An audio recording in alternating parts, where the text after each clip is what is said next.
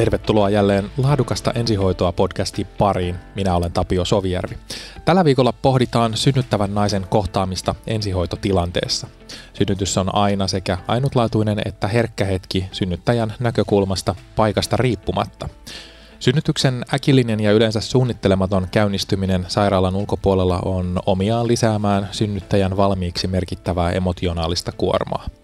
Käydään tänään läpi, millaisin keinoin synnyttävät naiset ja heidän läheisensä tulisi ensihoitotilanteessa huomioida, mihin ei-teknisiin asioihin meidän tulisi erityisesti kiinnittää huomiotamme ja miten eri kulttuurit saattavat näihin synnytystilanteisiin vaikuttaa.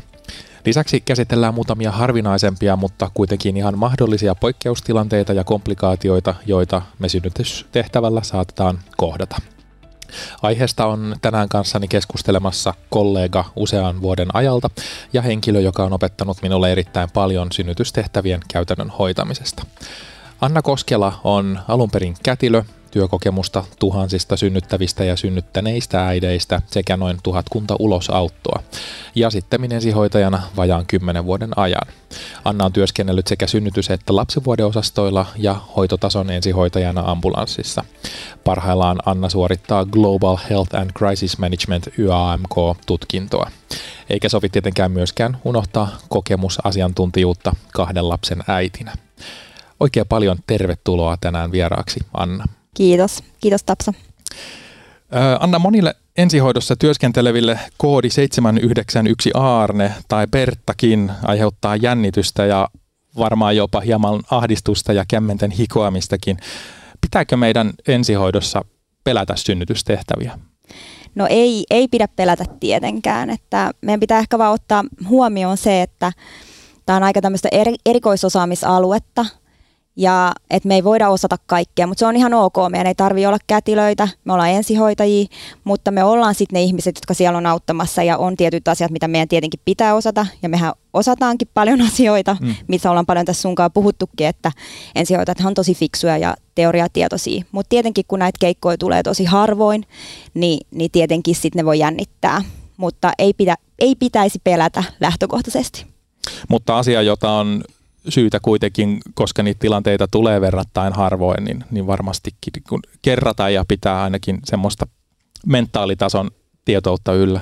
Joo, kyllä, kyllä mä ajattelisin, että tietenkin niin kuin kaikessakin niin treenaaminen, teoriatiedon kertaaminen ja sitten tietenkin myös, jos on mahdollista, niin simulaatio harjoittelu on niin näistä tosi tärkeä, koska tässä on myös semmoisia, me voidaan teoriaa opiskella vaikka kuinka paljon, mutta sitten taas ne kädentaidot, niin nehän on se, missä meillä on varmasti paljon puutteita sen takia, että me ei pystytä just, meillä ei ole sitä toistoa, mm. niin kuin kätilöillä siellä synnytyssalissa. Öö, me ollaan sun kanssa aikanaan useampikin synnytystehtävä, päättyipä nyt sit, ne sitten tota, synnytykseen siellä kotona tai yleensä ei kuitenkaan vielä siinä vaiheessa, niin on, on yhdessä ensihoitotehtävinä hoidettu, niin mä oon huomannut, että kun sulla on tämä pitkä historia taustalla kätilönä ja monta synnytystä olet, olet hoitanut kätilönä, niin sä ehkä lähestyt niitä ö, synnyttäviä äitejä tai tule myöhemmin synnyttäviä äitejä siellä kohteessa ehkä hieman eri tavalla kuin ensihoitajat yleensä, niin ö, miten sä, mitä sä havainnoit siinä, kun me mennään sinne kohteeseen ja siinä se, nyt käytetään termiä potilas, vaikka ihan synnytys tai raskaus nyt sairaus lähtökohtaisesti niin, voi ole. Niin, synnyttäjä vaikka. Synnyttäjä, hyvä termi. niin miten sä lähestyt sitä synnyttäjää? Mitä sä, mihin sä kiinnität huomiota, kun me mennään sinne hänen luo? No mä kiinnitän aika paljon huomiota siihen kehon kieleen. Eli tietenkin on tiettyjä perusasioita, mitä mä haluaisin tietää lähtökohtaisesti. Ähm, näiltä synnyttäjiltä voi kysyä ne, koska se hyvä puoli tässä on se, että yleensä hän on aika aika nuoria ihmisiä, jotka pystyy kommunikoimaan meidän kanssa ihan normaalisti. Ne pystyy oikeasti aika hyvin kertoa itse, että mikä on se tilanne. Että, että tota, jos me ei saada häkeltä sitä tietoa jo etukäteen, että esimerkiksi mitkä on raskausviikot, onko raskaus sunut normaalisti, onko tiedossa, jo, kuinka pitkään on ollut supistuksia, onko lapsivesi mennyt, tämmöisiä asioita, jos me ollaan saatu tietää niitä, niin ne on ne asiat, mitkä mä haluaisin tietää. Mutta vaikka mä en tietäisi mitään siitä siitä keissistä, kun mä menen siihen, niin aika paljon se kertoo jo, miten se äiti liikkuu, käyttäytyy, ääntelee. Onko se sillä tavalla, että, että jos, niin mä havainnoin oikeastaan sitä, että mi, mi, miten se äiti on. Ja jos se pystyy ihan muina miehinä mulle kertomaan, että tämmöinen tilanne ja mulla on niin ja niin ja on tällä tavalla supistuksia, niin mä voin ehkä tehdä semmoisen jo päätelmän, että no ehkä tässä ei ole vielä silleen, että vauva on juuri nyt syntymässä. Totta kai sitten teen sisätutkimuksen ja mitä ensihoitajilta ei tietenkään siis vaadita, mutta ainakin ensihoitajilta vaaditaan se, että jos, jos sä arvioit, että jäätkö sinne kotiin vai vietkö sairaalaan tai mikä tilanne on, niin et pitäisi katsoa kuitenkin sinne alapäähän, että onko siellä mitään tarjoutuvaa osaa näkyvissä. Että se on tietenkin se. Mutta mä ajattelisin se, että jos äiti ääntelee niin, että sitä, se, sitä ponnistuttaa tai on alhaalla sitä kipua siellä takapuolen alueella, häpy, niin kuin häpyalueella siellä alapäässä, tai sitten siellä on ihan sitä ponnistamisen tunnetta, sitä kakkaamisen tunnetta, niin sitten tietenkin ollaan jo aika lähellä todennäköisesti ponnistusvaihetta, että sittenhän sun täytyy tehdä sillä tavalla niitä, niitä päätöksiä ensihoitajana, että mitä tehdään, että jäädäänkö tähän vai mennäänkö eteenpäin. Mutta tota, sitten taas, jos on aika semmoinen rauhallinen tilanne, äiti pystyy hyvin liikkuu, ei mitään erityistä ääntelemistä, hän pystyy hyvin olla kontaktissa mun kanssa, ei ole semmoisessa vähän niin kuin omassa kuplassaan, niin, niin tota, sitten voi olla, että mä teen jo alku arvioon semmoisen, että ei ole ehkä ihan niin lähellä sitä ponnistusvaihetta, mutta siinäkin voi olla aina väärässä, että se pitää muistaa myös se, että ei, ei jokainen synnyttäjä käyttäydy ihan samalla tavalla, he voivat olla hyvinkin rauhallisia ja lapsi voi syntyä ihan nyt just tällä hetkellä. Niin, tilanne saattaa toisinaan muuttua ihan minuuteissa tai jopa kymmenissä sekunneissa. Kyllä, joo. Ja itsellänikin on käynyt muutamia kertoja niin, että, että on, tietenkin mulla on se etu, että mä pystyn tehdä sen sisätutkimuksen, mm. että on vaikka tutkinut, että kohdun on 6 senttiä auki, mutta tarjoutuva osa vielä vähän korkealla, että tietenkin lähdetään näillä tiedoilla sairaalaan. Mm. Ja viiden minuutin päästä vauva syntyy sitten matkalla sairaalaan, vaikka sairaala on vain 10 minuuttia matkaa, että, että tota, näin voi käydä. Ihan siis se on ihan semmoisia ne synnytykset on. Tässä olikin aika hyvä pointti, että, että kun ihmiset laskee noita supistusten välejä ja, ja mitä tiheämmäksi menee, niin näin ainakin koetaan, että, että sitä enemmän sitten se itse synnytyshetki on lähellä, mutta sä nyt enemmän keskityit siihen sen synnyttäjän olemukseen, niin no, se lienee siis paremmin nyt just sen hetkistä tilannetta kuvaava, että miten hän liikkuu ja, ja onko sitä ponnistamisen tarvetta tai kipua tuolla tuota, öö, siellä häpyluun ympäristössä. Joo. E, ne on tietynlaiset ohjenuorat, mitkä on tietenkin on pakko laittaa, että ajatellaan, että tietty aika supistuksia on var, var, mä ajattelisin, että nämä on varmaan jotain tilastoja, joista tehdään semmoisia keskiarvoja periaatteessa tai et, miten ajatellaan synnytykset niin kuin yleisesti, mutta mä en kiinnitä niin paljon huomiota tosiaankin, niin kuin sanoit siihen, että, että supistaako kahden minuutin välein. Voi supistaa kahden minuutin välein, mutta ne voi olla hyvin heikkoja, lyhyitä supistuksia ja sehän ei silloinkaan tarkoita, että se vauva on juuri syntymässä, mutta voi supistaa viiden minuutin välein tosi voimakkaita supistuksia, jotka jokainen supistus niin kuin edistää sitä synnytystä nopeasti, vaikka ne supistukset ei tulisi niin tiheään. Eli tähän nyt ei tästä asiasta yhtään sen helpompaa, mutta, niin. mutta, tota, mutta ei se, se supistusväli ja supistuksen kesto, että on vaikka 10 tuntia supistanut, niin se ei, se ei niin kuin välttämättä mm. kyllä niin kuin ihan suoraan siis kerro meille niin kuin mitään hirveästi niin kuin ensihoitotilanteessa, koska no. aika useinhan nämä on siis semmoisia syöksysynnytyksiä tietenkin, mm. mitä meidän tulee vastaan, niin sehän voi olla, että on supistanut ihan siis ihan, ihan tovin vaan. Mm. Niin voi olla, että on kolme supistusta ja vauva syntyy, että sehän ei niinku, sitä, sekin voi käydä sille varmaan voisin veikata, että jokunen nainen saattaisi olla semmoiselle tilanteelle jopa kateellinen versus sit se, että 24 tuntia niin. supistaa plus harjoitussupistukset päälle. Kuinka paljon sä annat painoarvoa tämmöisille esitiedoille, että kuinka mones raskaus, tai siis äh, niin, kuinka monta synnytystä taustalla ja miten ne on aiemmin sujuneet? No tietenkin se, että onko uudelleen synnyttäjä tai kuinka monta synnytystä on takana, niin se on tosi tärkeä tieto, koska kyllähän se vähän jo kertoo siitä, että kun ensisynnyttäjät siis ihan niin kuin, no lähtökohtaisesti tietenkin synnyttää pitempää ja harvemmin synnyttää kentälle. Poikkeuksia toki on, mutta, mutta niin kuin, jos ajattelee taas tilastollisesti, niin niinhän se menee. Eli sitten jos on uudelleen synnyttäjä, niin, niin sitten tietenkin ne aina nopeutuu ne synnytykset. Ja jos sulla on esimerkiksi vaikka neljäs synnyttäjä, joka on syöksysynnyttänyt kaksi edellistä, niin se voisi olla hyvin, hyvinkin niin kuin, että hän hän syöksynnyttää nyt tämänkin ja vielä vaikka nopeamminkin, niin kyllähän, kyllähän ne niin kuin esitiedot on tosi tärkeät ja se anamneesi on tärkeä. Ja jos on ollut jotain ongelmaa, hartiadystokiaa, postpartum verenvuotoa, niin kuin edellisissä, niin se riskihän, että niitä tulee, tai istukan irtoamisongelma ja muuta tämmöistä, mm.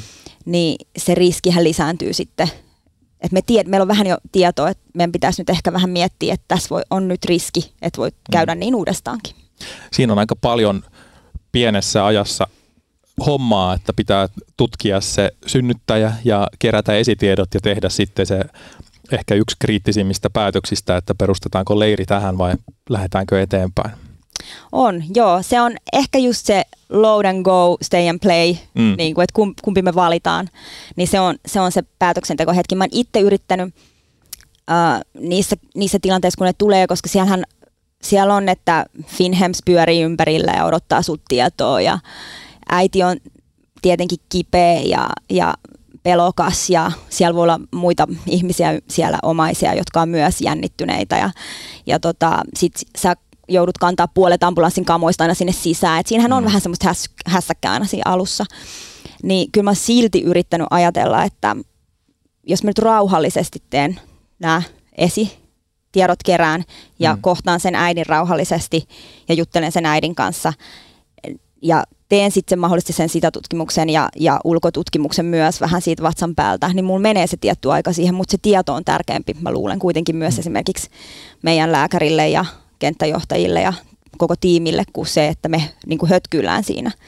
Plus, että se äiti varmasti kokee siinä tilanteessa, että, tai tämä synnyttäjä, että, että nyt, niin kuin, nyt rauhoitetaan tämä tilanne, että, että tässä ei ole sellaista hätää, että selvitetään, missä mennään ja sitten mietitään, mitä tehdään. Mainitsit tuossa, että ymmärrettävästi kätilönä, koska sinä voit ja osaat, niin, niin teet sisätutkimuksen, mutta minkälaiset tutkimukset nyt sitten hoitotason ensihoitojen esimerkiksi näkökulmasta on niitä, mitä voidaan ja mitä kannattaa tehdä? No, niin kuin puhuttiin näistä esitiedoista, että ne on tärkeitä, eli ne pitää saada tietää. Ja sitten tota, sisätutkimus on siis, se on, sitä ei, se on vaikea laji, että et sitä myös harjoitellaan pitkään, kun valmistutaan kätilöiksi ja tehdään pitkään niin, että eka kätilöopiskelija tutkii ja sitten se kätilö tutkii ja sitten katsotaan, että ollaanko samaa mieltä. Eli jos sä et op- opettele sitä niin, niin sä et tuu osaa tekemään sitä. Ja silloin mun mielestä ei myöskään ole mitään järkeä, että meidän pitäisi niin kuin edes alkaa yrittää tehdä sitä, koska se ei ole äidistä mikään maailman mukavin tutkimus. Mm. Ja plus, että onhan se aina sitten infektioportti, ja, ja sitten myös se, että, että tota, jos se ei anna meille mitään lisätietoa tai mitään tietoa, millä me pystyttäisiin jotain päätöksiä, niin miksi me tehtäisiin. Eli se sisätutkimus mm. ei kuulu ensihoitajan tota, repertuaariin, mutta toki sitten se, että jos sä arvioit sitä, että sä hoitaa sitä tilannetta tai sitä synnytystä siihen, tai onko se vauva mahdollisesti syntymässä, niin tietenkin sä katsot sinne alapäähän, ja onko siellä tarjoutuva osa näkyvissä. Tietenkin jos sä näet sen suoraan, niin se on selkeä asia, mm. että vauva on nyt syntymässä tähän. Mutta jos se, ei se välttämättä näy, niin voi, voi tietenkin vähän sormella kokeilla sieltä emättimestä, että tuntuuko sieltä jotain kovaa, eli siellä olisi se perä tai pää. Mm. Että jos se on siellä aika lähellä heti niin töksähtää ne sormet sinne, kun laittaa sormet sinne emättimeen, niin sitten sit voisi sanoa, että no nyt tässä on aika matalalla jo tämä tarjoutuva osa, että voisi sanoa, että se ehkä syntyisikin tähän. Joo. Nyt, tai että voisi vois kokeilla vaikka seuraavan supistuksen, että syntyykö se sitten Kyllä. siihen kohteeseen. Eli se oli se sisätutkimusasia. No sit oikeastaan niin kuin katsoisin sinne housu, no siis kaikista tärkeintä on katsoa sinne housuihin ja sinne alapäähän. Mm. Eli, ja sitten onko siellä jotain vuotoa, mitä vuotoa siellä on, se on myös tärkeää. Jos sen sä pystyt havainnoida ihan katsomalla, tietenkin mä kysyn myös aina äidiltä, että onko tullut jotain, onko lapsivesi mennyt, minkä väristä se on. Ja, ja tota, siihen tietenkin sit pitää sit jossain vaiheessa kertoa sitten eteenpäin kätilöille synnytyssairaalaan tai huomioida itse, että jos siinä on jotain erikoista, niin kuin esimerkiksi lapsivedestä tai on tosi veristä vuotoa tai muuta. Ja aika usein, kun me aletaan lähestyä sitä ponnistusvaihetta, niin sitten se semmoinen niin kuin limasverinen vuotohan vähän li- lisääntyy. Et se on myös yksi semmoinen pieni vinkki, että, että jos aletaan lähestyä ponnistusvaihetta, niin semmoista limasveristä vuotoa voi niin kuin näkyy enemmän ja se, se on niin kuin kuuluu asiaan. Kyllä. Sä joskus aikanaan annoit mulle erinomaisen vinkin verenvuodon arviointiin, koska se ei ole, se ei ole helppoa niin kuin ihan kategorisesti riippumatta siitä, että mistä se veri tulee, mutta ilmeisesti öö, se, että kun kysyy, että kuinka paljon vuotoa on ollut, että kuinka monta sidettä ja minkälaista sidettä on joutunut vaihtamaan, niin ilmeisesti onko mä ymmärtänyt, että tämä on myös se, mitä sitten synnärillä käytetään vuodon arviointiin? Joo, että kyllähän se kertoo, että totta kai kysytään minkä väristä on. Se vähän voi sekoittaa, että, että jos on lapsiveteen sekoittunutta verta, niin, niin tietenkin se määrällisesti sitä nestettä on paljon. Että se voi vähän sekoittaa tietenkin, tietenkin myös sitä arvioa, mutta totta kai sitten, että onko se hailakkaa mm. niin vai ihan kirkkaan punaista, niin tietenkin me osataan ensihoitajani ky- kysyä tämmöisiä kysymyksiä, että minkä näköistä se on. Mutta joo, että jos on pikkuhousun suoja, mm, yöside, jos se kastuu se yöside sulla esimerkiksi kymmenes minuutissa, se joudut vaihtaa, tai sä meet sinne synnyttäjäluo ja sä kysyt, että onko tämä vuoto se, mikä nyt on tullut missä ajassa, jos sillä on vaikka side siinä, joka mm. on jo vaikka täysin, täysin täynnä, niin se voi sanoa, että mä vaihdoin sen 10 minuuttia sitten, no sehän kertoo, että sehän täyttyy ja, ja niin kuin nopeasti ja sieltä tulee paljon jotakin vuotoa. Joo. Ja sitten jos se on ollut taas puoli päivää päällä se side, niin, ja siellä on pieni, pieni joku veriviiru, niin eihän siellä sitten sitä vuotoa niin kuin ulospäin ainakaan tuu. Hyvä vinkki ja tosiaan sitten kun aikanaan tämän oivalluksen opin, niin sitä on kyllä ihan menestyksekkäästi hyödyntänyt. Toinen tämmöinen täysin empiirisesti tehty havainto, että, että kyllä siihen synnyttäjän näköjään kannattaa luottaa, että jos se, jos se äiti sanoo, että nyt se muuten syntyy, niin kyllähän yleensä on oikeassa siinä. Joo, ja siis tämä on, tää on se, mikä on niinku, niinku mun mielestä aivan super tärkeä asia on se, että me kuunneltaisiin sitä synnyttäjää, niin. koska hänhän on siis se asiantuntija siinä Joo. tilanteessa ja aika useinhan nämä on uudelleen synnyttäjät, nämä niinku tietää, tietää niinku, mis, miten, miten se homma menee ja etenee. Mm. Että tota, et jos me aletaan niinku jotenkin, miten sen sanoisi, jos me aletaan niin kuin, että jos me ei huomioida sitä sen äidin, tai sen, no mä puhun koko ajan tässä nyt äidistä, mutta siis se äidin äh, niin kuin tunteita ja arviota siitä, niin sehän voi vaikuttaa tosi negatiivisesti siihen synnytyskokemukseenkin. Mm.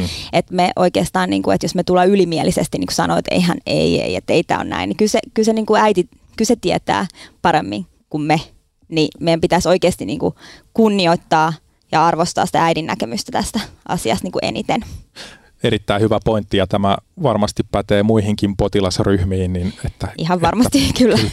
lähtökohtaisesti potilas on jollain tavalla kuitenkin oman kehonsa asiantuntija tie, tiettyyn rajaan asti. Joo. Me palataan vähän myöhemmin vielä näihin niin synnytyskokemukseen psyykkisellä tai henkisellä tasolla ja miten me voidaan siihen sitten ö, vaikuttaa ja, ja pitää siitä synnyttäjästä silläkin kantilla huolta. Mutta hetken vielä näistä tämmöisistä enemmän teknisemmistä tai kliinisistä asioista, niin onko jotain tilanteita, milloin yksinkertaisesti se ei ole käypä vaihtoehto, että nyt jäädään synnyttämään tähän kotiin tai missä ikinä ollaankaan, vaan olisi pakko pyrkiä sinne sairaalaan? Joo. Eli lähtökohtaisesti, jos me ajatellaan, että on joku riski, riskisynnytys, niin kuin perätila, ää, tai sitten jos on esimerkiksi etinen istukka, eli, eli on jo tutkittu, että se istukka on siellä kohdun suun edessä niin, että ei ole mahdollista synnyttää alakautta. Mutta sitten, että jos se synnytys lähteekin sitten esimerkiksi käyntiin, niin, niin mm. niitä ei missään nimessä tietenkään synnytetä sairaalastakaan alakautta. Ja, ja tota, sitten, sitten tietenkin, jos siellä on tarjoutunut jotain kättä tai jalkaa, tämmöiset tarjontavirheet, niin niitähän ei niin kuin, ne pitäisi sitten oikeastaan se hoito tapahtuu sitten sairaalan puolella, että, mm. Ja tietenkin, jos perätila nyt alkaa syntymään meille siinä, niin se syntyy, eihän me näin, mutta et, et me ei jäädä niin kuin oikeastaan sinne, jos me siinä, siinä tilanteessa me voitaisiin ajatella, meidän taktiikka on niin kuin load and go. Mm. Mutta totta kai, jos siellä on jo niin kuin pylly syntynyt, niin sittenhän me tehdään se synnytyspaikka siihen ja Joo. pyritään siihen, että se on, olisi sit siellä kotona mieluummin kuin sit siellä ambulanssissa. Mutta myös varaudutaan sit siihen, että että tota, siellä voi tulla sitten ongelmia, että vauva voi olla huonokuntoisempi, koska se on esimerkiksi perätilakin riskisynnytys. Et, et pidetään niin kuin mielessä niin kuin tiettyjä riskejä. Ja nyt mä yritän miettiä, että olisiko jotain muuta.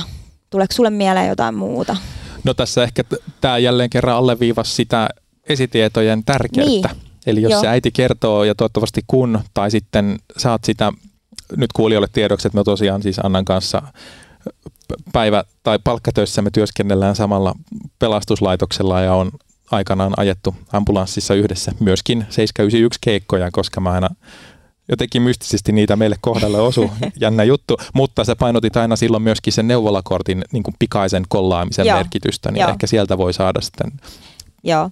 Mä tipsejä. Neuvolakortin tosi pikaisesti, jos haluaa tehdä siis pikaisen analyysin, niin sä avaat vaan sen ja katsot, että jos siellä on hirveästi käyntejä, niin se jo kertoo mulle niin kuin, sitten mä yleensä kysynkin, että, että ja sitten siellä alkaa sitä leimaa olla, eli siellä on niinku äitiyspolikäyntejä, koska niistähän mm. tulee niitä leimoja. Niin tämä on semmoinen niinku pikainen, mitä sä näet heti, kun sä avaat sen, vaikka sä et niinku katsoisi, mitä tarkkoja tietoja siellä välttämättä lukee.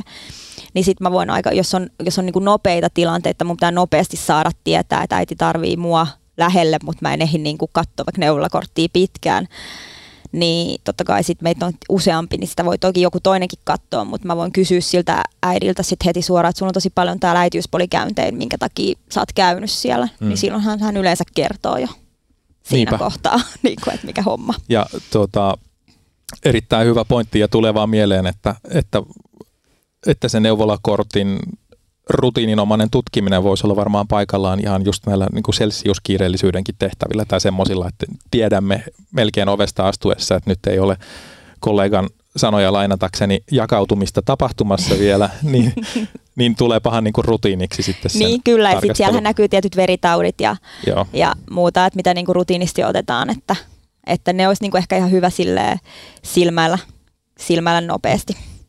No missä tilanteessa sitten voidaan suhteellisen turvallisin mielin, mikähän tässä maailmassa nyt ei ole sataprosenttisen aukotonta, niin jättää se äiti, tuleva äiti odottamaan synnytystä kotiin tai ohjata sitten sinne synnärille esimerkiksi taksilla tai omaisen kyydillä?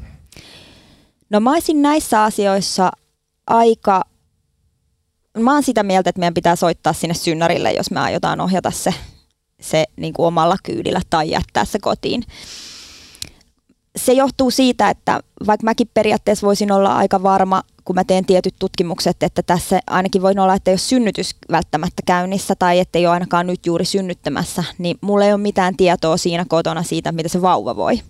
Eli mulle, meillä ei ole mahdollisuuksia tehdä sitten tämmöistä niin kuin KTG-seurantaa, että tätä sydän, sydänkäyrä seurantaa siitä vauvasta, mitä synnärillä sit pystytään tekemään ja mu- ultria ja muita. Mm.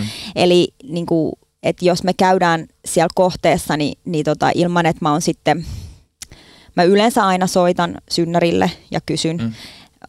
he katsoo sitten, kun heillä on kaikki tiedot, meillähän ei ole sitä potilas, niin kuin meillä ei ole hänen potilastietojaan siellä meidän ensihoidon kertomuksissa, niin he pystyy katsoa, että jos siellä onkin jotain, mikä onkin sitten semmoista, että se vaikuttaisi siihen meidän päätökseen. Eli mä soitan, konsultoin vähän niin kuin kaveria, kilohtan mm. kaverille ja haluan tietää lisätiedot, että onko se ok, ja sitten jutellaan siitä tilanteesta sen kätilön kanssa, ja sitten yleensä kätilön kanssa sitten siellä tullaan siihen sit lopputulemaan, että voiko hän tulla vaikka omalla kyydillä, ja, ja, ja yleensähän nämä menee omalla kyydillä mm. helpostikin. Niin Kyllä. Nämä. Ja toi onkin hyvä pointti, kun mainitsit tämän synnärille soittamisen. Kaikillehan on, kun synnytys lähestyy, niin ihan neuvolakorttiin joko tarra liimattu tai muuten annettu ne synnärin yhteystiedot ja sanottu, että että soittakaa, kun, kun rupeaa niin sanotusti tapahtuu, mutta empiirisen havainnon perusteella niin aika usein se ainut soitto, mikä on tehty, niin se onkin ollut numeroon 112, johtuen varmaan monista eri syistä, ehkä kulttuurieroista tai kielimuurista tai, tai sitten vaan... Hätääntymisestä niin, tai mikä Erittäin hyvä pointti, niin, mutta niin, niin. Niin tuleepahan sitten hoidettua myöskin se niin kuin prosessin mukainen välisteppi. Kyllä, joo. Siinä voi olla välillä, musta tuntuu, että semmoista vähän, että ei ehkä ole ihan tietoisia, mitä pitäisi tehdä, koska monessa maassahan on ilmeisesti ihan tapana soittaa synnytyksi tämmöisen niin kuin supistusten alkaista lapsiveden mennessä menossa, niin soittaa 112 ja mm. vähän niin kuin mennä ambulanssilla saada, että, että se, se sinällään on vähän niin kuin ehkä vähän niin kuin Suomessa on vähän erilainen systeemi kuin monessa muussa maassa. Joo, kyllä. Mä oon, oon ollut tilanteessa, missä sitten kun on ohjeistettu sitä tulevaa synnyttäjää toimimaan just sillä tavalla, että muulla kyydillä, niin, niin se on ollut hieman ehkä hämmentävää heille, kun on totuttu siihen, että sairaalaan saa mennä vain ambulanssilla. Niin, tai, juuri näin. Että, Eli nämä on tämmöisiä niin. Niin eroja, mitä, mitä sitten ehkä, ehkä sit ymmärtää, kun vähän juttelee enemmän näiden ihmisten kanssa, Just että mistä ne johtuu. Ja jälleen kerran kommunikaatiotaidot niin, korostunevat tässäkin tehtävälajissa. No, tuossa sivuttiin jo hartiadystokiaa. onko olemassa, ja varmaankin ehkä on, jotain poikkeustilanteita, joiden hoitamiseen olisi hyvä varautua harjoittelemalla tai ainakin semmoisella mielikuvaharjoittelulla, öö, vaikka ne onkin harvinaisia, mutta kuitenkin mahdollisia, että sitten jos se lapsi sitten syntyy muualle kuin sairaalaan, niin, niin meidän pitäisi jotain osata tehdä. Joo, eli ihan siis tämmöisissä niin kädentaidollisesti niin olisi tärkeää osata perätilan ulosautto ja sitten tämä hartiadystokia, niin ulosauttomanöövereitä. Ja nekin on ensihoidossa niin kuin pelkistettyjä, että mm. sairaalassahan on paljon monenlaista erilaista protokollaa, mitä mennään, mutta täällä on semmoinen pelkistetty niin kuin protokolla meillä, ensi, ainakin siis meidän alueella tässä ensihoidossa. Ja nyt huom siis puhun aika paljon niin kuin tästä meidän, meidän työympäristöstä, että kaikkien pitää tietenkin tarkistaa, että lääkkeet ja muut, niin, niin oman alueensa niin kuin ohjeistukset.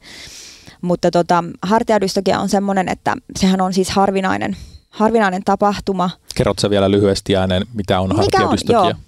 Joo, eli siis sehän on, tota, siis niin kuin sanoin, niin siis harvinaista, mutta mahdollista. Eli se on, se on semmoinen tilanne, että kun niin kuin äidin lant, luisessa lantiossa ja, ja sikiön hartioiden välissä on epäsuhta niin kuin koossa, niin että se kiilautuu sitten se sikiön ylempi hartia sinne symfyysin taakse ja, ja jää vähän niin kuin sinne kiinni, jolloin, jolloin oikeastaan niin kuin pää on syntynyt, mutta ne hartiat on sitten niin kuin jumissa siellä luisessa lantiossa.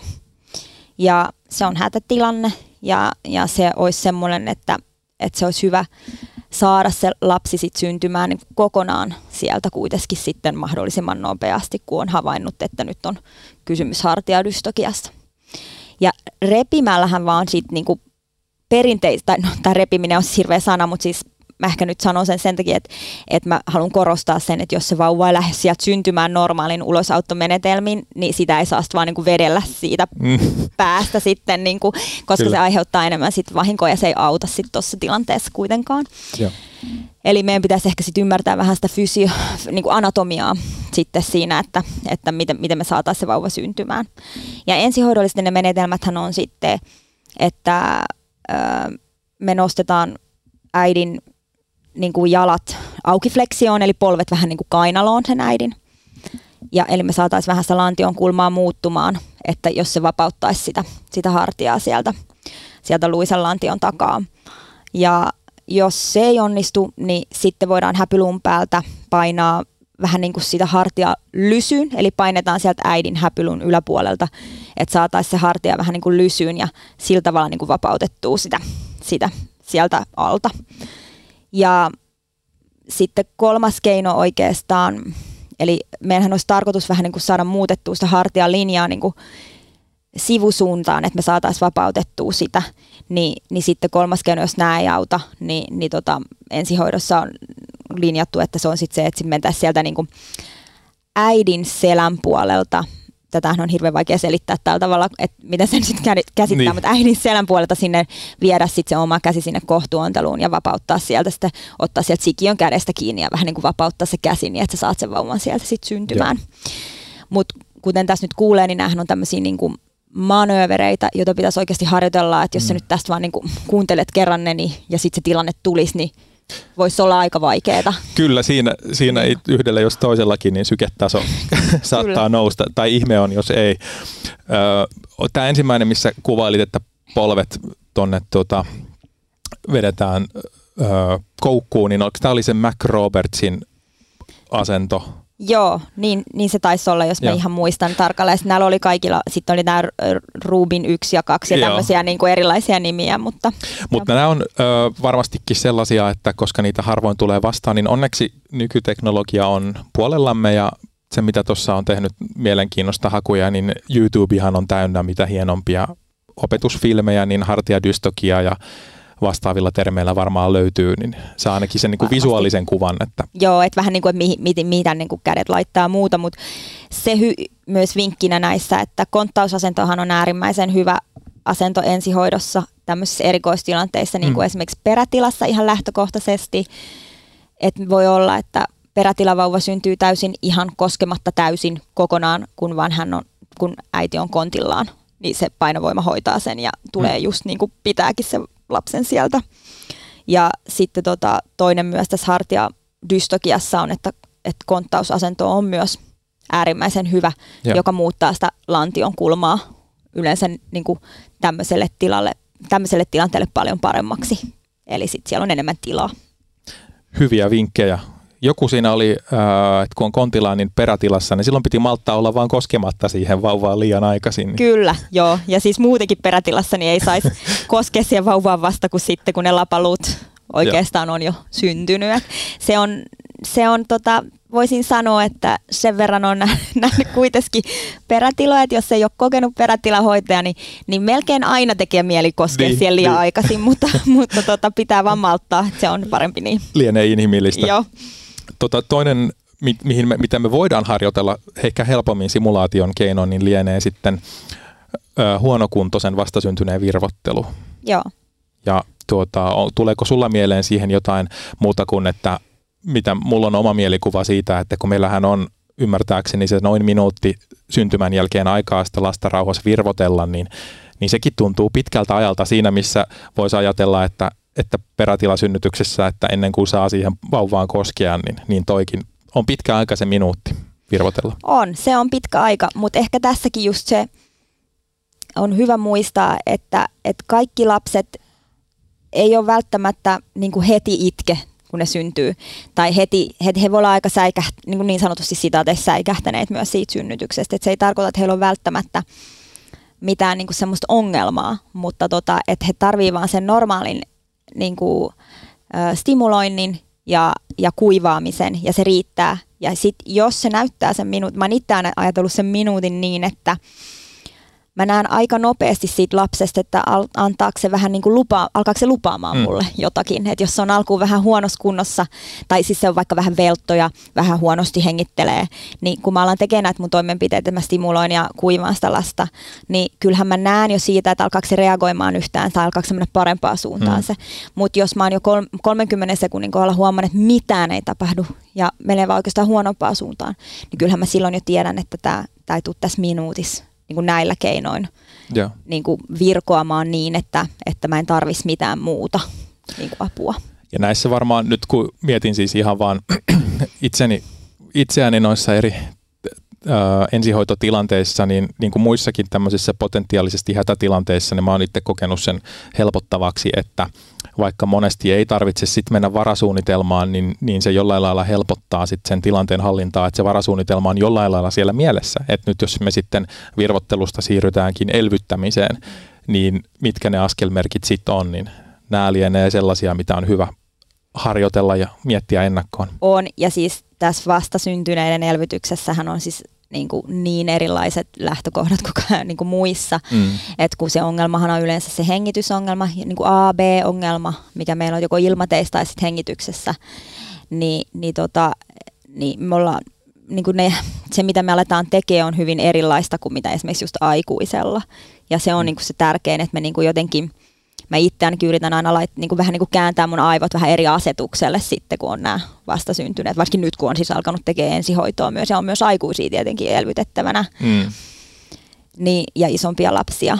Niin, niin tota pitää niin kuin ihan eri lailla, plus että siinä on aika nopeat rytmit, ja me ei olla alkuun niin kiinnostuneista esimerkiksi saturaatioarvoista, ja, mm. koska saturaatiohan normaalistikin siinä, kun lapsi tai vauva syntyy, niin, niin siinä on se ADA kohdun ulkopuoliseen elämään sopeutumisen vaihe, niin se kestää hetken ennen kuin se saturaatio nousee. Eli vasta 10 minuutin iässä me, me ajatellaan, että semmoinen normaali, että sitten sen pitää olla yli 90 sen niin kuin saturaatio. Mm. Että sit se on niin kuin ihan ok, että se kestää, kestää hetken. Eli ettei aleta niin kuin hötkyilee, että esimerkiksi antaa happea hirveästi vastasyntyneelle, jos sen saturaatio on kuitenkin ihan niin kuin viite, viite niin kuin arvoissa periaatteessa. Aivan. Vastasyntyneen elvyttäminen ja virvottelu, siitä saisi melkein oman jaksonsa. No kyllä, joo, se on ihan, ihan oma juttunsa ja no. varmasti niin kuin, esimerkiksi pediatrit on siinä ihan niin kuin huippuja. No mites Anna, jos on hallitsematonta verenvuotoa joko ennen kuin lapsi on syntynyt tai välittömästi sen jälkeen? No niissä tilanteissa meidän olisi ehkä ihan hyvä muistaa myös, että ne on niitä niitä tilanteita, missä se hoito oikeastaan tapahtuu sairaalassa. Eli meidän ei ole tarkoitus jäädä hirveän pitkäksi aikaa sinne kohteeseen. Eli me voidaan tietysti vuodon korvausta. Jokaisella alueella on siihen omat, omat hoito-ohjeet, niin sitä tietenkin, tietenkin tota, ää, harrastaa, mutta sitten taas jos se vuoto tulee sieltä kohdusta, että se on semmoista kohdun supistumisongelmaa, tai sitten esimerkiksi sieltä emättimme jostain repeämästä, mitkä aika usein niitä ongelmia sitten kentällä, niin silloin mä sanoisin, että silloin aika nopeasti pitäisi päästä vaan sinne sairaalaan. Mutta totta kai nesteytys ja sitten sitä kohtua pitäisi osata painaa siitä, siitä niin kuin manuaalisesti siitä kohdun päältä. Ja sitten tietenkin meillä on semmoisia tilanteita, että esimerkiksi ei ole välttämättä synnytys edes käynnissä, mutta vai on esimerkiksi lapsivesi mennyt ja napanuora sitten esiin luiskahtanut, kutsutaan tämmöiseksi napanuora prolapsiksi.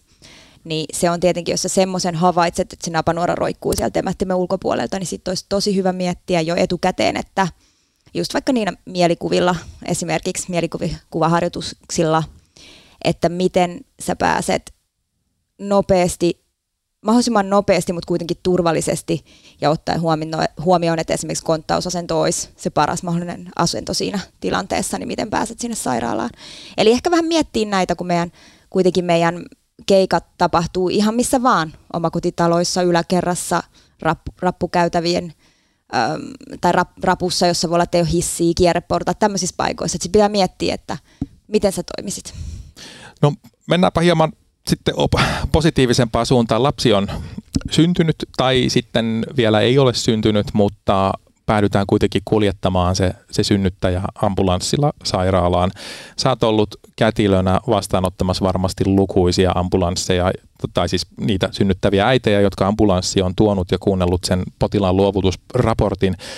Ö, mistä esitiedoista on potilasta sairaalaan luovutettaessa teille kätilöille siinä raporttitilanteessa hyötyä? Mihin, mihin meidän kannattaa käyttää aikaa ja mihin ehkä ei?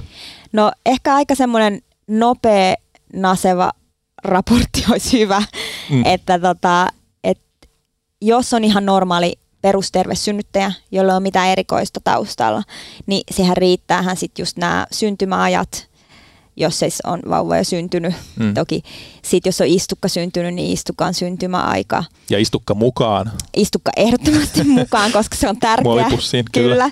Sitten vere, se arviointi siitä verenvuodosta, mitä on ollut.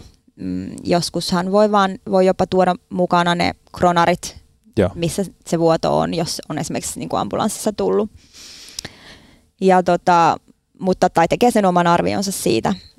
sitten tietenkin oikeastaan tämmöiset niin verenpaineet, äidin verenpaineet, saturaatiot, tämmöiset, niin, niin kuin ihan normaalisynnyttäjällä, niin se ei kiinnosta hirveästi kätilöitä mm. siinä vaiheessa. Ellei ala sitten olla jotain siis niin kuin vuodon kanssa tietenkin jotain ongelmaa, jota tulee, niin sittenhän nämä on tietenkin, ja meille ihan perusasioita, että tietenkin sitten hemodynamiikkaa pitää, yeah. pitää, pitää tota, seurata ja sitten totta kai kertoa se myös eteenpäin.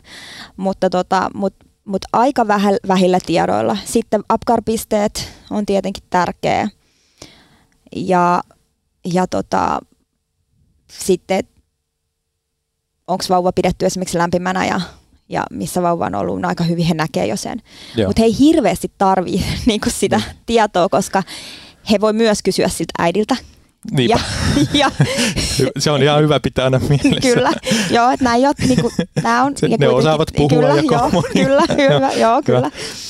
Ja tota, mutta, mutta tietenkin niin kuin istukan syntymäjät, vuodot ja lapsen syntymät on tietenkin semmoisia, että se on niin kuin, että heidän pitää merkata se jonnekin, Joo.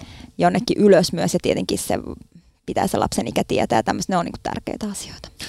Ja nämä kun saa hienosti johonkin isbar tai vastaavaan malliin, semmoiseen 30 sekkaa, niin liennetään aika hyvin niin kuin alueella. Joo, mä luulen, ja he lukee myös ainakin, tietenkin eri alueilla on varmaan erilaiset systeemit, mutta ainakin täällä alueella, missä me ollaan, niin he näkee jo lukea sieltä tietokannasta meidän kirjaamat tekstit. Jos me ollaan mm. jotain ehitty kirjaan, niin he yleensä jo on lukenut se ja he tietää, että tässä ollaan niin omassa erikoisalassaan, mm. että he, he, kuiten, he niin kuin on todennäköisesti havainnut kaikki ne asiat jo, mitä sä haluat kertoa jo niin. Niin kuin valmiiksi, että he tietää sen. Joo. Ja sitten varsinkin, jos sulla on tosi kipeä synnyttäjä, joka ei ole vielä synnyttänyt, niin mun mielestä tämä on aika tärkeä pointti, että ää, he voi olla aika kiire alkaa hoitaa tätä äitiä, mm. että hän saa ho- hyvää hoitoa.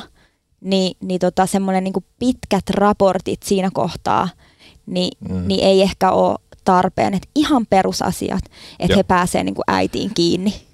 Tämä on tästä samat, mitä mainitsit, siis aivan äärimmäisen hyviä pointteja, niin mä itse koen, että noihan samat jutut pätee muihinkin potilasryhmiin ja muihinkin, niin kun, jos potilas on kipeä, että, että vain niin kuin siltä osin, kun on merkitystä, että jokaista Just vitaalia ei tarvitse, että, että sen voi kuitata, että A, B, C, OK. Juuri näin. Ja, Joo. ja sitten jos on jotain kysyttävää, tai sitten joskus, jos käy ilmi, että tosiaan se meidän järjestelmästä teksti on luettu, niin, niin sitten lie, nyt ker- kerro, jos olet eri mieltä, mutta että sittenhän sen voi ehkä tiivistää siihen, että kerrotaan, onko tapahtunut muutosta sitten sen jälkeen, kun mitä sinne on kirjattu. Just näin. Joo, ja he kysyykin sitten, jos on jotain. Joo. Eli ehkä se vaan voisi vaan sanoa ääneen, että, että haluatteko te vielä jotain lisätietoa, oletteko te lukenut noin Niin, tekstit just. ja kommunikoi sitten niiden kätilöiden kanssa. hyviä pointteja. Ö, ihan pari sanaa vielä työturvallisuudesta. Sellaista synnytystä ei taida ollakaan, missä ei niin kuin jossain määrin verenvuotoa esimerkiksi olisi. Ja, ja luonnollisesti muitakin luontaisia eritteitä, niin millä lailla meidän nyt ensihoitotehtävällä, jos me sitten päädytään, avu, joudutaan, saadaan, miten sen haluakaan tulkita, niin avustaa siinä synnytyksessä, niin miten meidän oma työturvallisuus olisi hyvä huomioida?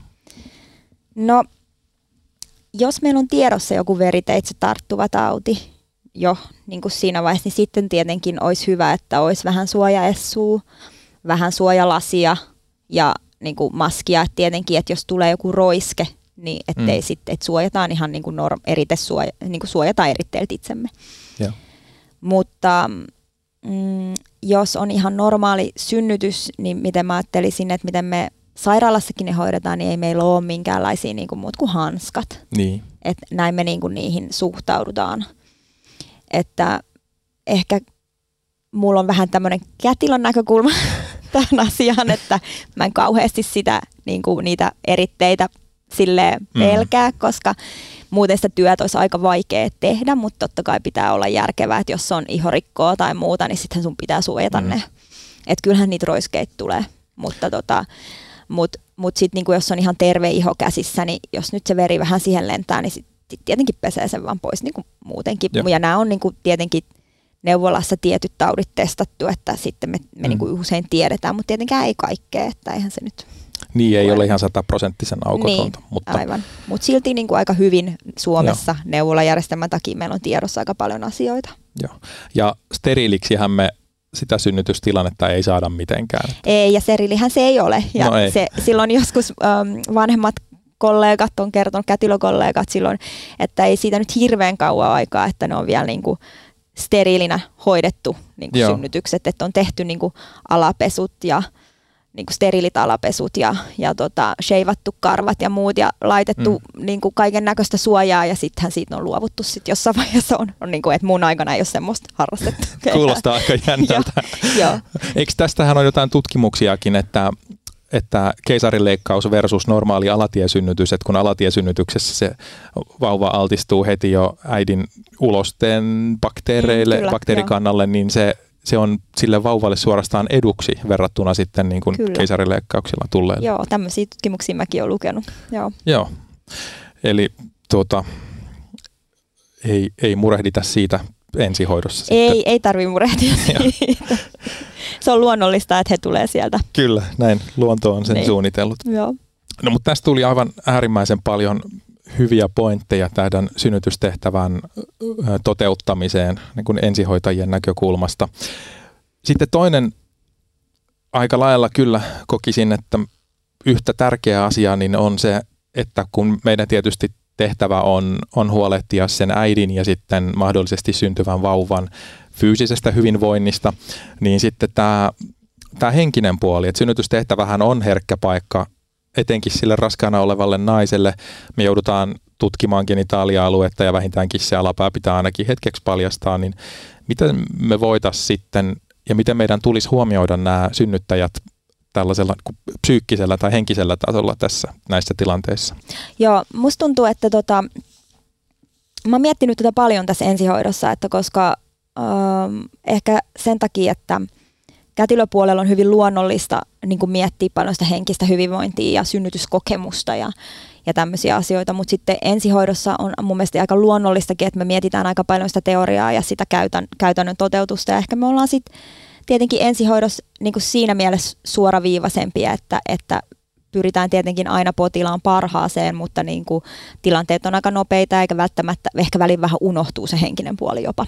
Mm. Mutta tota, ää, mä ajattelisin niin, että, että kun synnytys nyt oikeasti on naiselle kuitenkin niin kuin yksi elämän tärkeimmistä tapahtumista ja niin kuin hyvin ainutlaatuista ja ihan niin kuin tutkimusten mukaankin niin se vaikuttaa – se synnytyskokemus vaikuttaa niin kuin pitkällä tähtäimellä naiseuteen ja, ja sitten ihan niin kuin negatiivinen synnytyskokemus vaikuttaa niin kuin vauvan ja äidin varhaiseen vuorovaikutukseen negatiivisesti ja niin kuin, että siinä, on, siinä on oikeasti tosi paljon asioita, mit, mit, mitä pitäisi meidän niin kuin miettiä myös ensihoidossa, koska me, se vaikuttaa niin kuin sen naisen terveyteen ja vauvan mm. terveyteen myös.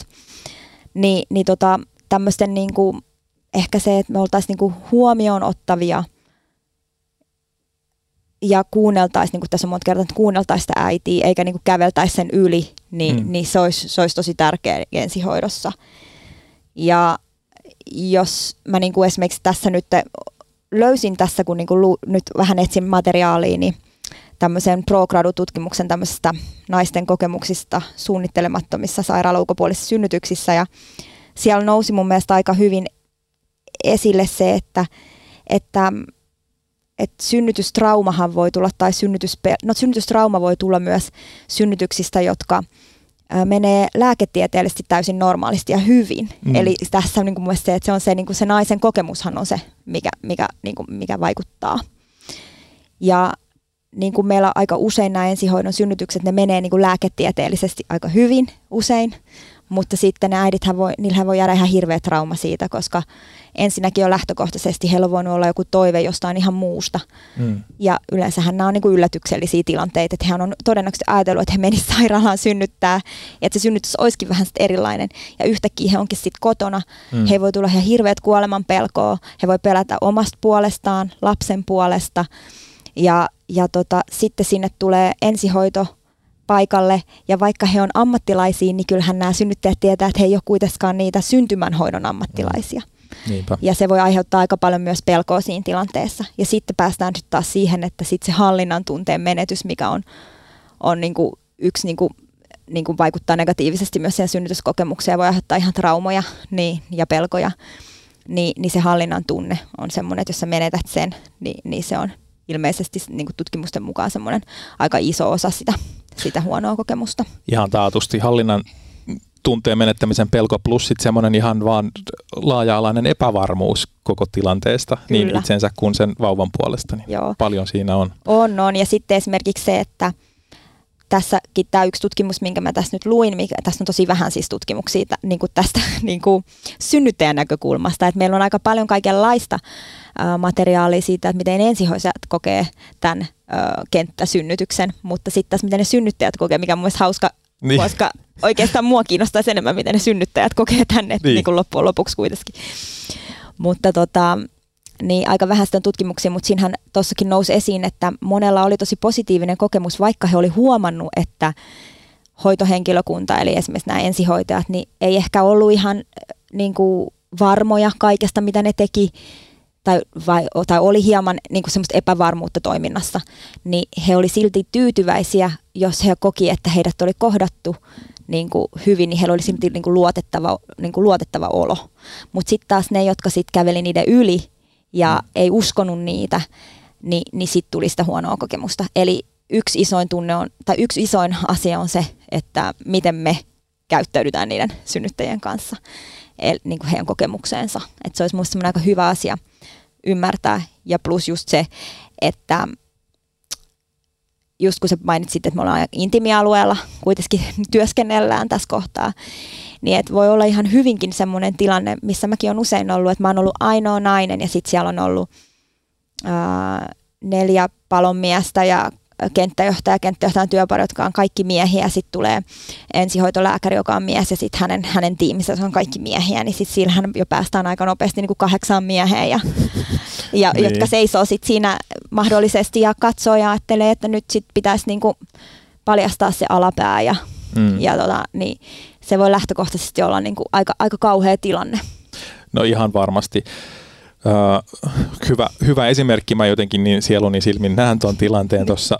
Tota, onko, pärjääkö näissä ihan tällaisilla normaaleilla hyvillä käytöstavoilla ja huomaavaisuudella vai onko jotain sellaisia oikein erityisiä juttuja, mihin meidän pitäisi kiinnittää huomiota muuten kuin että esimerkiksi just se, että katsotaan, että miten, miten niitä intiimialueita paljastetaan ja myöskin muistetaan sitten peitellä, kun ei tarvitse pitää ja sitä kaikkea näin. näkyvillä. Niin. Joo, ja kyllä, kyllä niin kuin synnyttäjä mun tosi nopeasti havaitsee sen, että onko hänellä ok olla tässä tilanteessa hänen niin kuin kehon mm. kielestä ja siitä, että, että mä yleensä kyllä ihan siis kysyn, että sopiiko, että mä teen sisätutkimuksen. Mm. Äh, eli mitään ei saa tehdä niin kuin kysymättä. Ja jos he kieltäytyy, niin se on myös heidän oikeus, että, että heillä on itsemääräämisoikeus ja emme me tietenkään väkisin lähdetä mitään tekemään. Niinpä. Että meidän pitää muistaa se. Tietenkin se voi aiheuttaa meille jossakin tilanteissa vaikeita tilanteita niin kuin sen päätöksenteon kannalta, että mit, missä me lähdetään tekemään.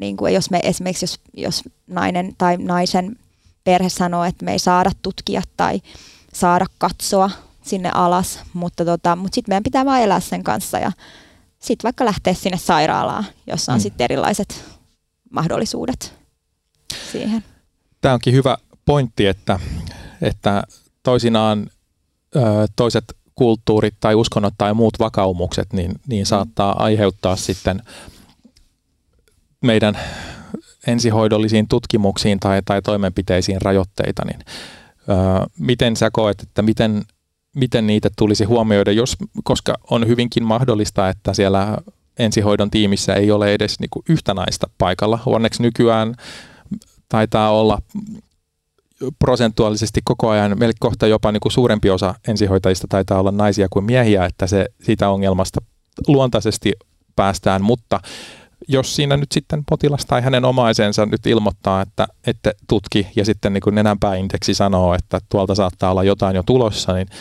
mitä me voidaan siinä tehdä muuta kuin lähteä sairaalaan? No oikeastaan ei voi muuta tehdäkään kuin sitten lähteä sairaalaan ajatella, että mm. meidän pitää kunnioittaa kuitenkin sitä sitä myös hänen tahtoaan tai Joo. heidän tahtoonsa. Ja, ja niin kuin puhuttiin, että väkisin ei voi niin kuin tutkia tehdä mitään, mutta jos se vauva sit siihen syntyy, niin sittenhän se syntyy.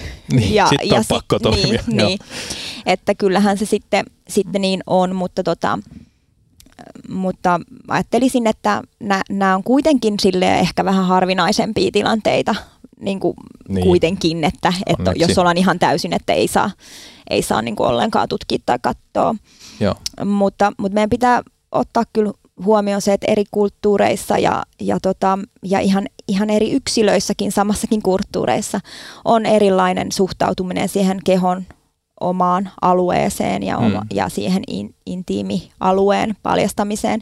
Että joissakin kulttuureissa ei saa paljastaa niin kuin vaikka käden ihoa ja toisessa sitten saa ja, mm. ja sitten taas toi, sit jos ajattelee, että sitten niin kuin alapään paljastaminen, niin sehän niin kuin voi toiselle olla ihan helppo juttu, että ei haittaa, mutta tota, tai että, että tämä nyt vaan on tämmöiset, on tottunut siihen, että et, et nyt, nyt vaan siis tässä on nämä ihmiset, ketä on ja nyt näin tapahtuu ja voi olla vähän niin kuin rempseämällä asenella. Se voi olla hänelle niin kuin normaali kokemus tai ok, mutta sitten taas toiselle se voi olla ihan järkyttävää, että, että meidän pitää niin kuin muistaa, muistaa, että me ollaan niin kuin kaikki tosi erilaisia tämmöisen niin. Niin kuin suhteen. Että, että itse voisi, niin kuin jos mä itse mietin sitä tilannetta, niin mä kokisin, että jos mulla tulisi niin kuin semmoisessa tilanteessa, niin kuin järkyttävässä tilanteessa noin paljon ihmisiä sinne, niin kyllä, mä varmaan, kyllä se olisi muista varmaan vähän epämiellyttävää. No ihan taatusti. niin, niin, mutta totta kai niin kuin ymmärtäisi, että apua tarvitsee ja että mm. he on ammatillisia ja muuta. Ei siitä ei ole kysymys, mutta se tunne sillä naisella voi olla hyvin erilainen siinä tilanteessa. Hänhän on niin kuin se kohde. Niin. niin kuin ehkä sellainen sosiaalinen tilanteiden ja jossain määrin ehkä niin tunnelukutaito voisi olla Kyllä. kova tässä. Joo. Mä oon yleensä sitten, että jos on vähän ollut hankalaa, niin muutenkin siis niin mennyt sitten eri huoneeseen Joo. naisen kanssa Joo. ja tehnyt ne, mitä tarvii tehdä sitten siellä, Niinpä. siellä toisessa huoneessa. Silloin se on yleensä mennyt ihan tosi hyvin, että ei ole mitään ollut. Tai sitten kaksi ihmistä on ollut vaan siinä Että ei kaikkeen tarvi olla siinä. Top, erittäin hyvä pointti. Ja niin. ehkä tämä koko tematiikka on sellainen, mitä on varmaan ihan hyvä uhrata yksi jos toinenkin tovi niin kuin omalle pohdinnalle aikaa myös muilla tehtävillä. Esimerkiksi EKGn ottaminen naispotilaalta, no miksei miespotilaaltakin, mutta, mutta se, että, että miten siinäkin tilanteessa se rintakehä paljastetaan mm. ja kuinka paljon oikeasti on pakko ja sitten niin, muistaa kyllä. huomioida. Että... Ja sitten se, että, ei, että just tosiaan heti sen jälkeen niin sä voit peittää sen. Niin. Että tämäkin on niinku kätilökoulussa opetettu niinku ihan ensimmäisillä viikoilla, että niin. jos tehdään joku gynekologinen tutkimus, niin sä et jätä sitä Joo. ihmistä siihen niinku haarat auki paljaana ja jatka sitten hommia ihan normaalisti, vaikka se on sulle normaali tilanne, ja. mutta se ei ole sille potilaalle ei.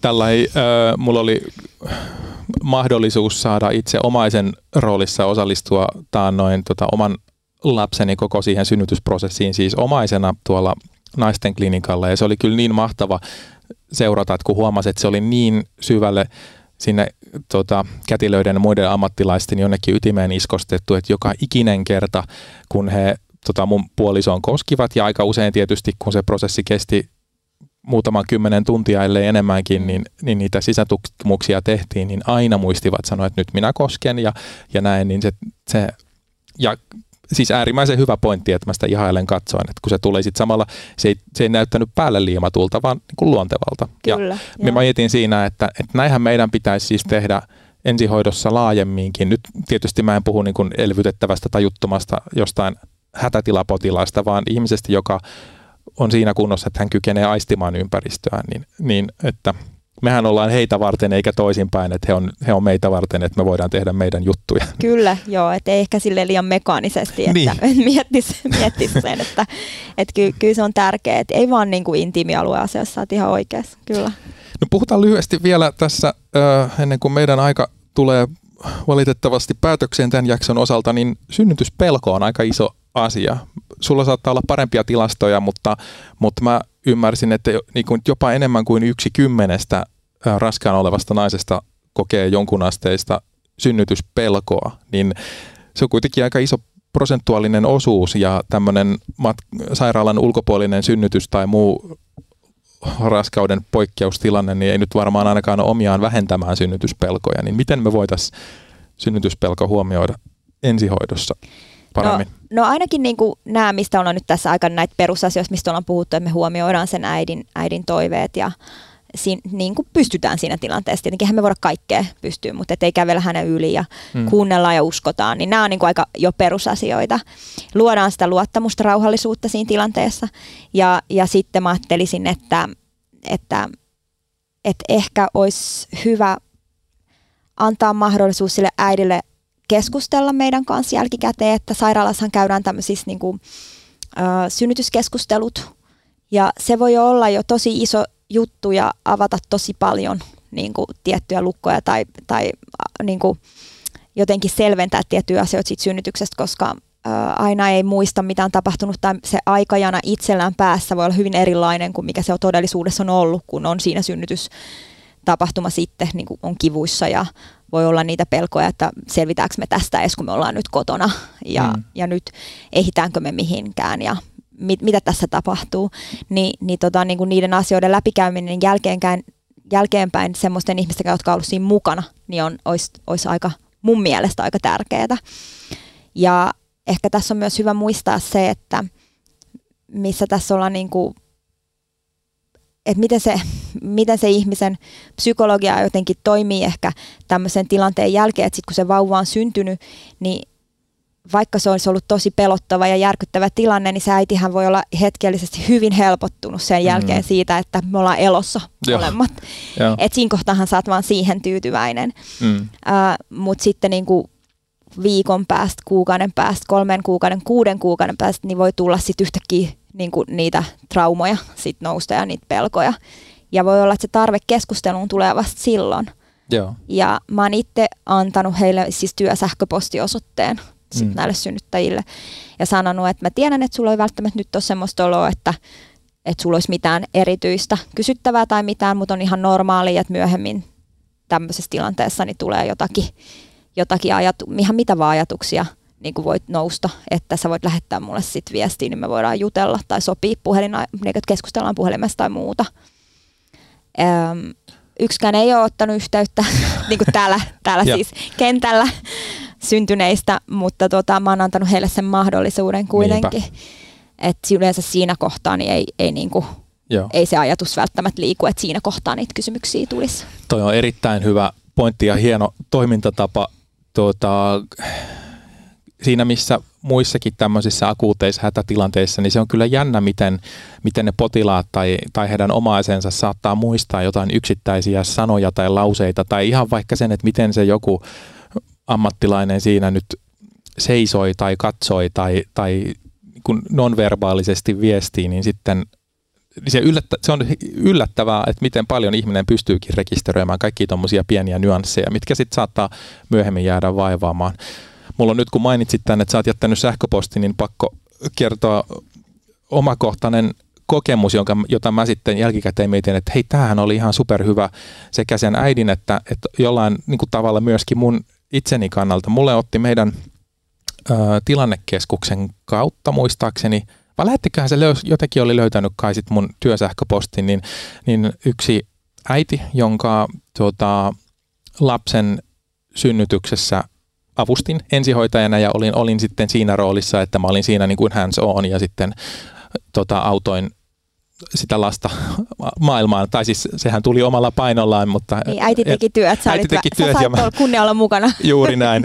tota, kannustin häntä ja yritin pitää hänestä huolta. Ja hän koki sen siis jo, tai ainakin mulle sanoi, että koki sen niin kuin, että olonsa turvalliseksi siinä ja se tuntuu tietysti kivalta, mutta koska hän oli varautunut tietenkin synnyttämään lapsensa sairaalassa ja myöskin siihen synnytyskeskusteluun, minkä hän oli ymmärtääkseni niin kuin esikoisen syntymän jälkeen saanut pitää, mutta nyt, nyt sitä ei ollut mahdollisuutta, niin hän toivoi, että voitaisiko me se käydä. Ja tästä meni siis joitain kuukausia, tosiaan just niin kuin kerroitkin, ja mä vastasin, että no ilman muuta, että, että, että sovitaan joku puhelinaika, ja sitten me puhuttiin varmaan puoli tuntia 40 minuuttia, ja se oli, mulla jäi vaikutelma, että se oli hänelle tarpeellinen kokemus ja hän sai vastaukset niihin kysymyksiin, mitä hän oli mietityttänyt. Hän oli kai pyytänyt ensihoitokertomuksen sit luettavakseen, mutta sehän ei ihan kaikkiin juttuihin saanut vastausta. Ja, ja sitten myöskin se tarjosi tilaisuuden mulle saada potilaalta palautetta siitä, miten me oltiin onnistuttu. Ei välttämättä kliinisellä tasolla, vaan just nämä kaikki, mitä säkin tässä nyt meidän tässä jaksossa edeltävästi painotit, mitkä riittyy tämmöiseen potilaan kohtaamiseen ehkä enemmän ihmisenä ja, ja tunnetasolla, niin se oli se oli opettavaista. Niin. Kyllä, ja siis jotenkin mä oon itse myös kokenut, että ne on itselleen tosi tärkeitä tila- tilanteita kun, tai tilaisuuksia, ne, että voidaan keskustella, Joo. että miten homma on mennyt. Ja se ei synnärissäkään siis äh, työsken, monia vuosia työskennellä, niin ei ne, ei ne asiat tuu yleensä siinä heti syntymän jälkeen, vaikka siinäkin mm. yleensä synnärillä keskustellaan ne jotkut sanat, että onko sulla nyt jotain mielessä tai muuta. Niin, niin. niin ei, ne, ei ne siinä kohtaa ollaan vielä aika siinä tilanteessa, että, että se, se on nyt niinku just, se vauva on nyt just syntynyt ja nyt ollaan tässä ja muuta. Että, että toki, tai kyllähän siellä voi olla, että pienet itkut tirautetaan ja halataan ja muuta, mutta, mutta et ei välttämättä mitään semmoista niinku, niinku suurempaa. Niin. Ja siksi mä itse asiassa, mitä me tässä ollaan sun kanssa nyt muutenkin keskusteltu, niin, niin tota, on aina aika usein tässä ensihoidossahan on aika paljon semmoinen, tai, tai mehän niinku, esimerkiksi Instagramista sosiaalisessa mediassa niin on aika paljon niin kuin hehkutetaan tämmöistä niin kuin ensihoidossa hoidettua synnytystä, mm. mikä on sinällään hyvä, koska musta on hyvä myös tuoda niin kuin esille ensihoidon niitä positiivisia puolia, että onhan se semmoinen positiivinen keikka yleensä kuitenkin, mm. että, että luonnollinen tapahtuma ja yleensä asiat menee hyvin. Mutta mä vähän aina, ja tämä on nyt vaan siis mun oma mielipide, ja en mitenkään sano, että ei niin saisi tehdä, mutta et välillä aina vähän mietin sitä siitä niin synnyttävän naisen ja perheen näkökulmasta näitä tämmöisiä insta postauksia mm. siitä, että et, niin kuin, siis ihan ensihoidon puolelta tehty, siis niin kuin vira, virallisista kanavista tehtyjä tota, postauksia, että, että vauva syntyi ja kaikki hyvin ja kaikki meni kivasti. Mm. Ää, niissä on semmoinen positiivinen viba ja se on tosi kiva, mutta tota, mä välillä aina mietin, että niin kuin just tässä puhuttiin, että kun sen, se, se tilanne on juuri ohi, niin se äitihän just tosiaan voi olla hyvin helpottunut ja sanoa, että tämä on ihan ok tämä kuva ja näin, mutta niin. voi olla, että se onkin aivan täysin traumatisoitunut siitä synnytyksestä ja siitä tapahtumasta. Mm joka sitten vasta myöhemmin ja sitten voi alkaa harmittaa se, että sut, sä oot jossain sosiaalisessa mediassa sen takia, että mä oon aina vä- välillä vähän mietin, että onko se niin kuin, että sen äidin ja perheen näkökulmasta välttämättä jotenkin se, se syöksy synnytyksellä sairaalan ulkopuolella niin kuin, äh, hekumointi, niin kuin, onko se ok? Niin, jotenkin, että on, onko se niin kiva asia sitten kuitenkaan. Ja siitä ehkä, siis tosi hyvä, kun otit tämän puheeksi, siinä varmaan on, olisi ehkä paikallaan jonkunlaista eettistä pohdintaa käydä myöskin tämmöisen lupaprosessin näkökulmasta, että onko se juuri synnyttänyt äiti nyt sitten parhaimmassa mahdollisessa mielentilassa niin kuin ylipäänsä semmoisen niin, lupaa niin. antamaan. Juuri näin, että just kun hän on ehkä just, just selvinnyt siitä tilanteesta mm. ja on ihan huh, niin no voidaanko ottaa kuva, niin no joo, totta kai, että ihanaa, että tämä on, niin on mennyt hyvin niin, ja onnistunut niin. ja sitten ehkä saat seuraavan päivän voi ollakin, että se ei olekaan enää oh, no. niin kivaa. Niin. Hyvä pointti. Niin. ja, ja, tuota, ja Mut just, tahdikkuus, tahdikkuus ehkä siis tietenkin. Niin Kyllä. Joo. Potilastilanteissa ja niin. sosiaalisen median niin. viestinnässä. Ja ehkä just niin kuin tässä järjestyksessä jälkimmäistä toki unohtamatta. Hei Anna, tosi paljon, mä huomaan, että me ollaan tässä jo tunnin verran Noniin. puhuttu ja paljon riittäisi asiaa, mutta siis suurenmoisia havaintoja kyllä niin, niin tämmöisestä ehkä enemmän kliinisestä puolesta kuin sitten tästä ei-teknisistä taidoista ja, ja, ja sen synnyttäjän huomioimisesta ihmisenä, eikä vain niin kuin ensihoitotehtävän tavallaan yhtenä osapuolena. Olisiko jotain, että jos sä nyt haluaisit ja toivoisit, että, että kuulijat, jot, kollegamme, jotka samaa työtä tekevät ja varmastikin tulevia äitejä tai tai siis synnyttäjiä kohtaavat, niin, niin mikä olisi sellaiset jutut tai mitkä olisivat juttuja, jotka toivoisit, että, että huomioitaisiin, kun, kun tätä työtä ja noita tehtäviä hoidetaan? No mä ajattelisin, että pyrin valmistautumaan, ennakoimaan ja tilanteita ja myöskin sitten luottamaan siihen, että sä osaat ja, ja tota, että on kuitenkin yleensä menee hyvin niin kuin nämä synnytystilanteet, että mm. niin kuin luottaa siihen syntymän luonnolliseen tapahtumaan myös, niin sitten tulee semmoinen olo, että ei tarvitse koko ajan pelätä jotakin.